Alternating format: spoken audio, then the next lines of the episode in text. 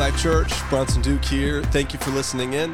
Uh, we are in our Advent series, and what we're doing is we're just preparing our hearts to receive at Christmas. The Christmas season can be crazy, it can be busy, and it can stifle our souls. But what we want to do is we want to prepare our hearts to remember the meaning of Christmas and to receive all that God has for us in this season. All right, guys, would you stand to your feet for the reading? For the reading? Can't take me out. There came a man who was sent from God. His name was John. He came as a witness to testify concerning that light, so that through him all men might be might believe. He himself, he himself was not the light. He came only as a witness to the light. The true light that gives light to every man was coming into the into the world. He was in the world, and, th- and though the word, world was made through him, the world did not recognize him. He came to that which was his own, but his own did not receive him. Yet to all who received him, to those who believed in his name, he gave the right to become children of God. Children born not of natural descent, nor of human decision or a husband's will, but born of God. The Word became flesh and made his dwelling among us. We have seen his glory, the glory of the one and only who came from the Father, full of grace and truth. John testifies concerning him. He cries out, saying, This was he of whom I said, He who comes after me was a, has surpassed me because he has he was before me. From the fullness of his grace, we have all received one blessing after another. For the law has given through Moses, grace and truth came through Jesus Christ. No one has ever seen God, but God, the one and only, who is at the Father's side, has made him known. This is the word of the Lord.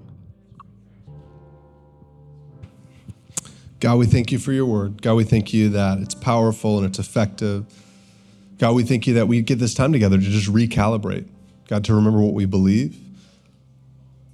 God, we believe that you are the creator of all things, that you sent Jesus as the redeemer of all things, and you sent us the Holy Spirit to lead us into truth. And it's in Jesus' name we pray. And all God's people said, Amen. Amen. Hey, you can have a seat.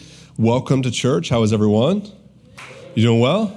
You're hyped. I can feel the energy today. It's good. Um, well, yeah, we had Christmas Mall yesterday. It was amazing. Uh, if you're new to our community, every year we do something called Advent. And Advent simply means arrival. And it's a time where we celebrate the first coming of Jesus. Uh, we believe that there will be a second Advent, a time where Jesus comes again. And right now we live in the tension of Jesus coming first and then him coming again. What does that mean? That right now we live in the tension of all the benefits of a relationship with God, but at the same time, all the brokenness of the world that we're in. Amen? And so what we do is we go through each year and we talk about hope, how we have a future hope because of what Jesus has secured for us, that we have peace, that we have present peace because of the work that Jesus has done, the indwelling of the Holy Spirit, that we have joy because God's filled us with joy, that we can enjoy the things in our lives. We can even go through sorrow with joy because we have vision in the future that God's joy will ultimately break in. And today, we're going to talk about love, okay? So I'm going to go through the candles. If y'all remember, what do we do each time we light a candle, at least at the end? Y'all remember what we say? Christ is light. That's right. So we've got hope, and we've got peace and joy. And today, let's see if I can do it without burning my fingers. Yes. We've got love. Let's pray and then we're going to jump in. God, we thank you for all that you've done. In Jesus' name we pray. And all God's people said, we were supposed to say, Christ is light as we lit it, but we were all just on the edge of our seats to see if I could make it. Next week, bring longer matches. Um, or light it beforehand. Yeah, that would be a good idea. Well, recently I got a chance to visit a friend's uh, jewelry store, and it was remarkable. Uh, he, he showed me around the store, and I got to meet even like some of the designers of the jewelry, and they were showing me incredible things like diamond necklaces and sapphire bracelets and bangles and earrings and all sorts of things. Uh, basically, anything that you would see like in a, a, a pirate's treasure chest. Uh, we're going to relight that. That's not good. It's bad juju. Christ is light. You know what? The wick is gone. No. I got it. All right, there we go.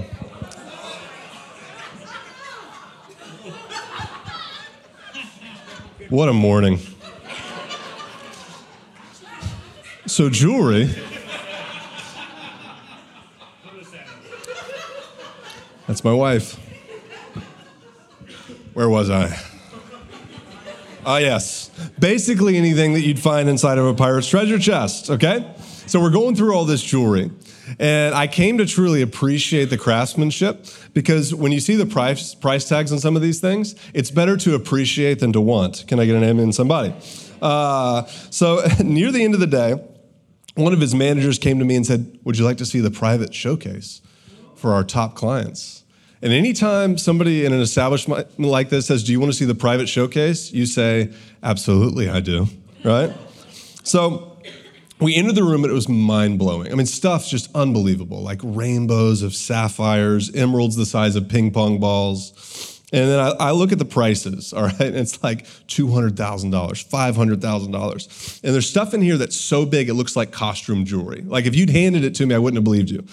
So we get over to the rings and he hands me one of them. I look at the price tag and it says $1.2 million for a ring that's about this big. And so I have to ask, I'm like, what makes this that's smaller than the other things worth $1.2 million? And he explained it to me. He said, This is a pink diamond. The amount of pink diamonds each year up until 2020 would fit inside of a champagne flute the amount that they could mine each year. That was until the Argyle mine in Australia uh, couldn't mine enough diamonds to be profitable, and now it's infinitely less. Among those pink diamonds, only a certain amount are graded as fancy pink. And the world's supply of fancy pink diamond, he holds out his hand, he said, will fit in the palm of my hand. And he said, that's why this is worth $1.2 million, right? When you hold something of value like this, it's like your heart rate goes up. You become very aware that dropping it would be the end of you, and you have reverence for it. And you respond differently than you would before when you didn't know it was valuable. Now, if you casually handed this to me at a party, I would throw it to the children, all right? I would never believe something like this is real. But when we recognize the rarity and the preciousness, preciousness of a thing, we treat it with deferential respect and we give it the glory it deserves because of the value we see in it. It's interesting. The root word for worship in Old English was actually worthship.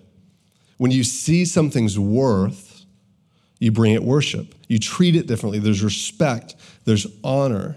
And ultimately, behind worship is actually love and affection, and your heart responds with wonder. The truth is, everyone worships. We may think we don't, but we all do. We may think as modern people, we're beyond worship. Many people think this, but the truth is that we are not. We all ascribe ultimate value to certain things in life, and we lavish glory and affection on it we lavish our love. David Foster Wallace said this in the commencement about worship. He said, In the day to day trenches of adult life, there's no such thing as atheism. There's no such thing as not worshiping. Everybody worships. The only choice we get is what to worship. If you, if you worship money and things, if they're where you find your real meaning in life, then you'll never have enough. You'll never feel you have enough. It's the truth. Worship your own body and beauty and sexual allure, and you will always feel ugly. And when time and age start showing, you will die a million deaths before they finally plant you. On one level, we know this stuff already. It's been codified in myths and proverbs and cliches and bromides and epigrams and parables, the skeleton of every great story. The trick is keeping the truth up front in daily consciousness. He goes on worship power, and you'll feel weak and afraid. You'll need ever more power over others to keep the fear at bay. Worship intellect to be seen as smart. You'll end up feeling stupid, a fraud, always on the verge of being found out. The insidious thing, notice this, the insidious thing about these forms of worship is not that they're evil or sinful, but it's that they're unconscious. They're default settings. They're the kind of worship that you gradually slip into day after day, getting more and more selective about what you see and how you measure, measure value without ever being fully aware that that's what you're doing.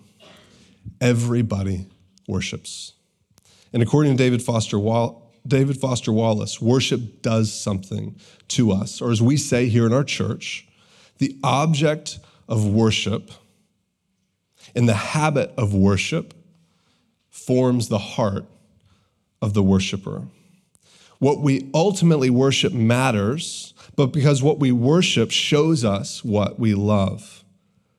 And what we love decides our destiny. One author said that the heart is a compass for the life. You will go after what you love. We become what we worship. We become what we love. And we all have things that we love, right? As I was preparing this week, I had this thought. In this season, when we talk about love, we always talk about God's love for us, right? God so loved the world that he gave. Love your neighbor as yourself and love the Lord God with all your heart, soul, mind, and strength. Often we talk about how God loves us, but what I want to focus on this morning is this simple question Why should we love God? Is God worthy of our love? Is God worthy of our worship? Is Jesus worthy of our ultimate affection? Now, what does the illustration about the diamond, this pink diamond, tell us? It tells us that revelation is the precursor to worship. Revelation is the precursor to worship. We have to see the value of a thing before we worship it. Revelation is the precursor to worship, and worship is ultimately about love. True worship is primarily an act of the heart. The heart that, listen to me, is thoroughly convinced. Everyone say thoroughly convinced. That the object of worship or love is ultimately the best thing and it's worthy worthy of the value we're giving it. I heard, I heard argumentation. Uh, Austin McCaskill, I was talking to him this morning, or, or, not this morning, this week on the phone about this sermon, and he was telling me about some of um, Jonathan Edwards' argumentation. It basically goes like this A person will not do anything that they don't ultimately believe is good for them. A person will not do anything that they don't ultimately believe is good for them. So, how does that play out? Even if we're being self sacrificial, it's because we believe that that's the highest value, right? When we do something stupid, something inside of us says, but I need this, right? Something inside of us whispers, but this will ultimately satisfy you. Do it, right? Ultimately, we do what we believe is best for us. So ultimately, we love and worship what we believe is best for us, right? That's how the logic plays out. This could be many things like status, like wealth, like power, like good looks. Here's the question Why should we love and worship Jesus? Someone that we cannot see, someone who lived and died and allegedly rose again 2,000 years ago. Why is he worthy of worship? And how do we come to love him? Point number one we must recognize Jesus for who he is. John 1 9. The one who is the true light, who gives light to everyone, was coming into the world. He was in the world, and although the world was made through him, the world did not what? The world did not recognize him. Now, in order to love someone rightly, you must see them clearly, right? In order to love someone rightly, we have to see them clearly. You see this often in young love, all right?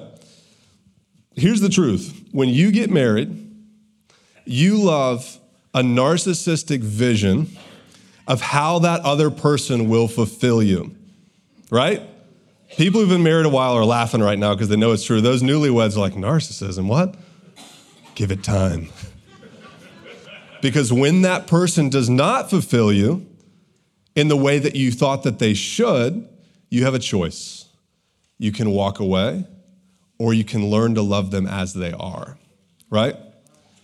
This is why most marriages at seven years fall apart because your narcissistic vision of who you thought the other person is is gone and you're left with who they are, right? Uh, I'll give you an example. When we got married, Callie drank coffee with cream and sugar. I thought, no, no, no, this will not do. I'll teach you the wonders of coffee. And 11 years later, Callie drinks coffee with cream and sugar. Are you doing it? Yes! You destroyed my illustration. But this is good news. I've worn her down. you, you, you ruined the whole thing. So here's the question marriage. Should have ran that by her beforehand. Here's the question Who is Jesus really? And what are his preferences? Right? If we're going to worship him rightly, if we're going to know him truly, we have to know who he is. So, who did he say that he is? We all have a picture of Jesus. The Jewish people, they found him interesting and acceptable as a teacher, but they crucified him when he claimed to be Lord, right? He didn't claim to be a teacher or a ruler, he claimed even deeper to be God. John 8, 58, he says, Very truly I tell you, Jesus answered, before Abraham was born, I am. Now, this is the name that God, that Yahweh, the, the personal God of the Israelites, gave to Moses at the Exodus to tell the Jewish people who was saving them to slavery or from slavery. Jesus claimed to be the great I am who had come once again to save us from slavery and oppression. He made a clear and exclusive claim to be God. He was the true light coming into the world. So here's the question we have to ask Who do we say that he is? Uh, I've got a GIF. Skip ahead, skip past that quote for time. I've got a GIF here. This is one of the greatest cultural illustrations. I like my baby Jesus. What was it, like six pounds, nine ounces, whatever he said. And the other guy says, I like my Jesus in a tuxedo t shirt, right? This is a cultural caricature, right, of how we see him.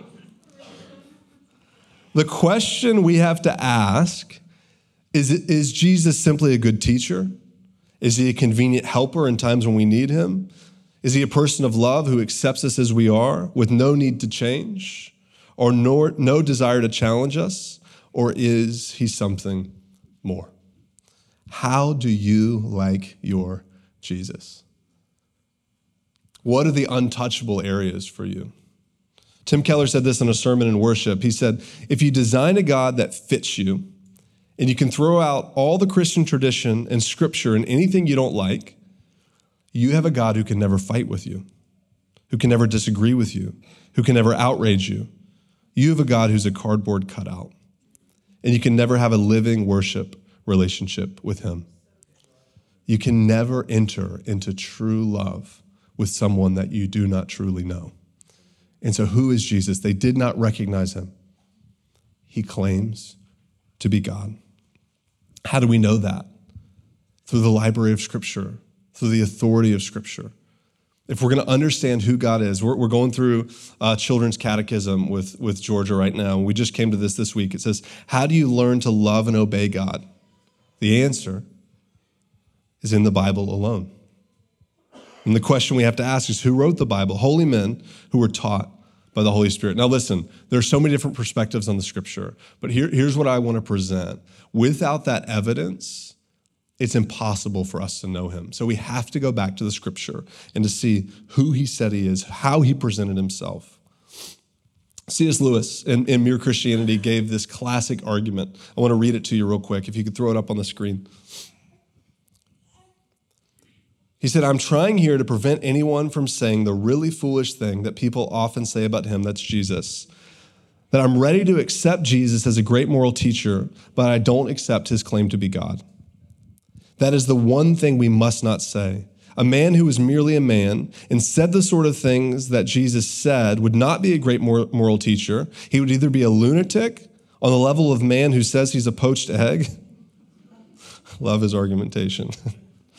Or else he would be the devil of hell. You must make your choice. Either this man was and is the Son of God or a madman or something worse. You can shut him up for a fool, you can spit at him and kill him as a demon, or you can fall at his feet and call him Lord and God. But let, let us not come with any patronizing nonsense about him being a great human teacher. He has not left that open to us, and he did not intend to. He goes on through the train of logic. He says either he was a liar, he was a lunatic, or we must admit that he's Lord. So, question who is Jesus to you? If we're going to enter into true worship in this season, if we're going to enter into true love with God in this season, we have to examine, examine our hearts and say, Who is Jesus to us? So, what happens when we recognize Jesus for who he is and we bring him worship and love? What happens with what we worship? We become like it, right? We become like him. The student becomes like the teacher, the worshiper becomes like the one they worship. The Bible says that we become children of God. Point two, we must receive and relate to Jesus like children. Verse 11, he came to that which was his own, but they did not receive him. Yet to all who did receive him, those who believed in his name, he gave the right to become children of God.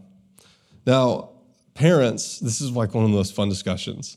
Parents are superheroes in their kids' eyes until suddenly they are not, right? Uh, older parents, can I get an amen? What age was it when your parents realized you weren't as great as they thought you were? Four. That's great. Love it, Steve. I was going to say zero to 11, but zero to whatever age. Your parents are superheroes, they know it all, right?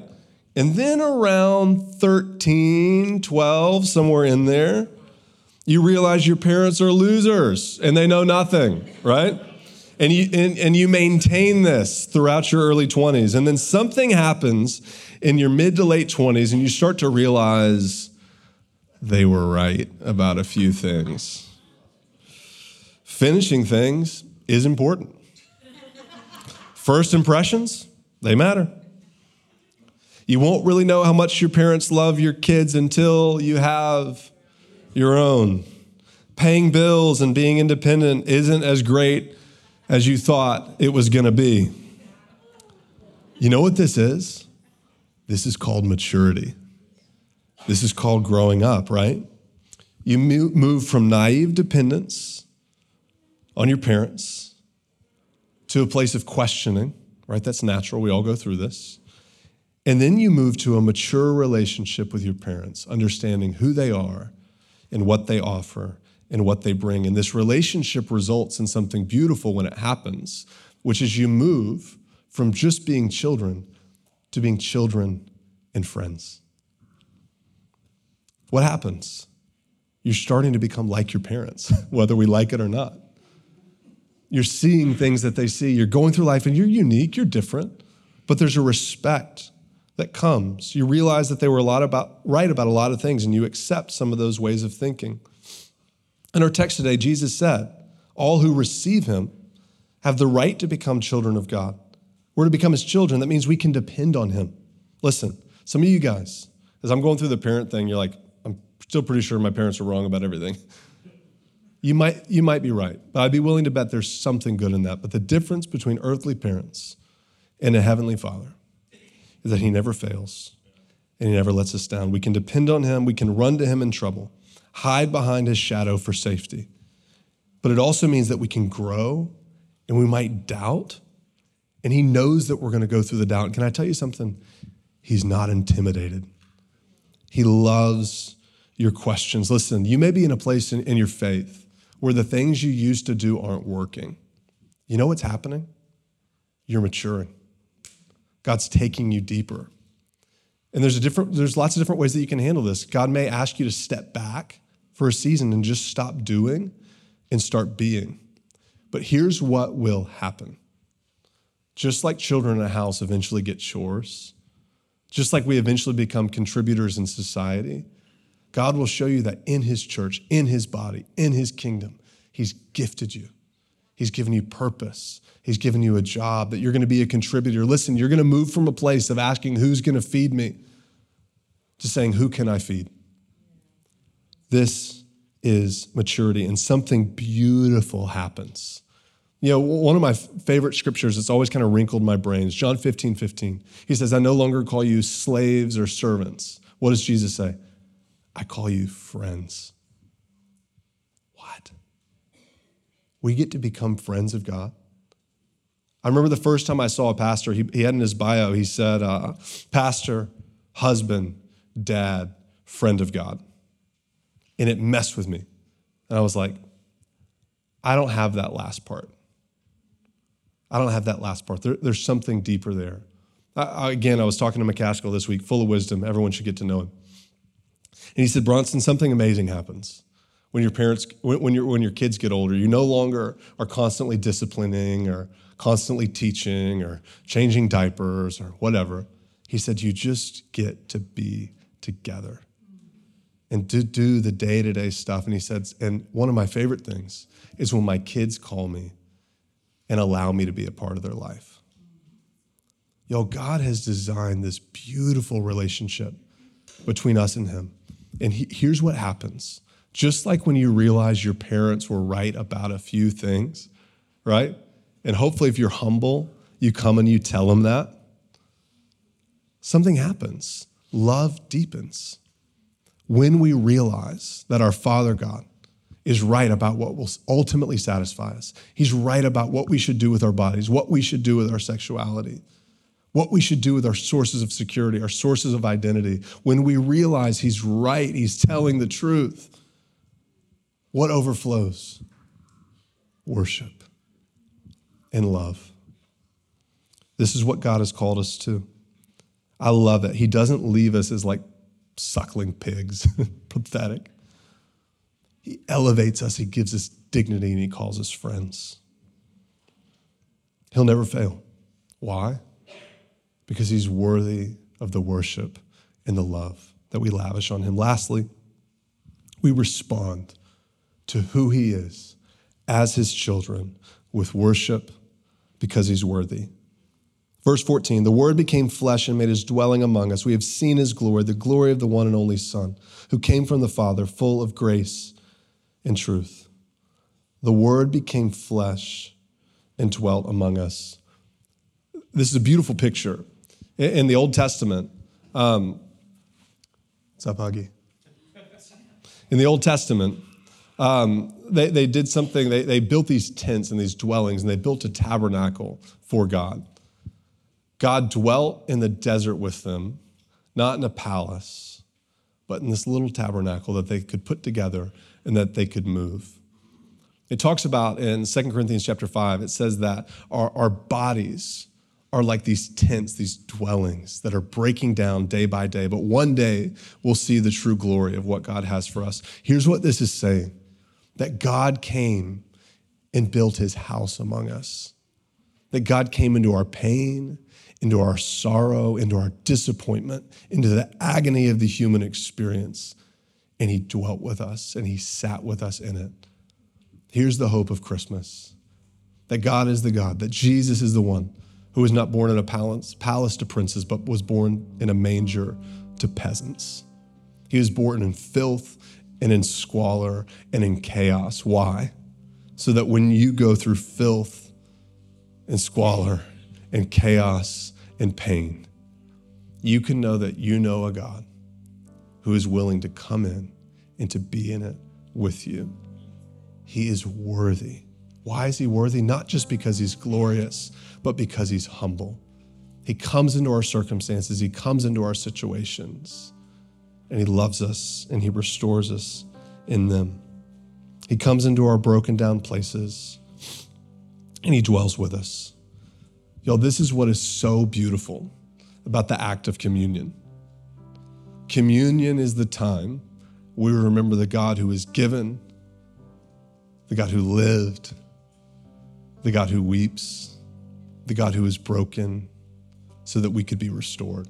Amen. Communion is a time where we look back at what God has done with adoration and wonder and love. And we look forward with hope for what He will one day do. Amen? So, here in a moment, we're going to take communion. But I just want to go back through this and ask you a couple of questions. Number one, who is Jesus to you? As we go through this season, I want you to reflect on either, hey, if you've been walking with him for years and years and years, reflect on how he's matured you. Think about the things that he's done. I want to encourage you, there's cards in the seat backs in front of you. It says things I'm praying for, things I'm thankful for, or you can grab a notebook or a journal, whatever you have. I just want to encourage you, just take a moment here. Uh, write a few things down. And if you're in the front row, maybe the people in the back row will be gracious. They'll hand you a card because uh, you don't have any in front of you. You don't have a seat back. Um, but I want to encourage you to go through. Name some of the places where God's grown you and changed you. Name some of the places where God right now is challenging you. He's not a cardboard cutout. He's living and he's active and he's powerful. What I want you to do is, as you reflect and as we go through communion, as we go through worship, I just want you to let that start to well up in your hearts and lead you towards love. So, the question again from the beginning is why should we love God? Because He is who He says He is. He's adopted us as sons and daughters. He's worthy of all of our praise. Why? Because he did the things he said he would do. Amen. Let me pray for you. God, thank you for this weekend. God, we thank you for the wonder of your love. God, we thank you that you do love us, that you were given to us. And God, right now we just return love to you. We give you worship and praise. It's in Jesus' name we pray. And all God's people said, Hey guys, thanks for listening in. I hope that this message blessed you and it helps you in your journey with Jesus. If it did, leave a comment, leave a review. Things like that help us spread the message of Jesus. Uh, if you want to connect with us, the best way to do that is to follow us on Instagram at, at NLC Downtown Little Rock to follow along with the life of our church.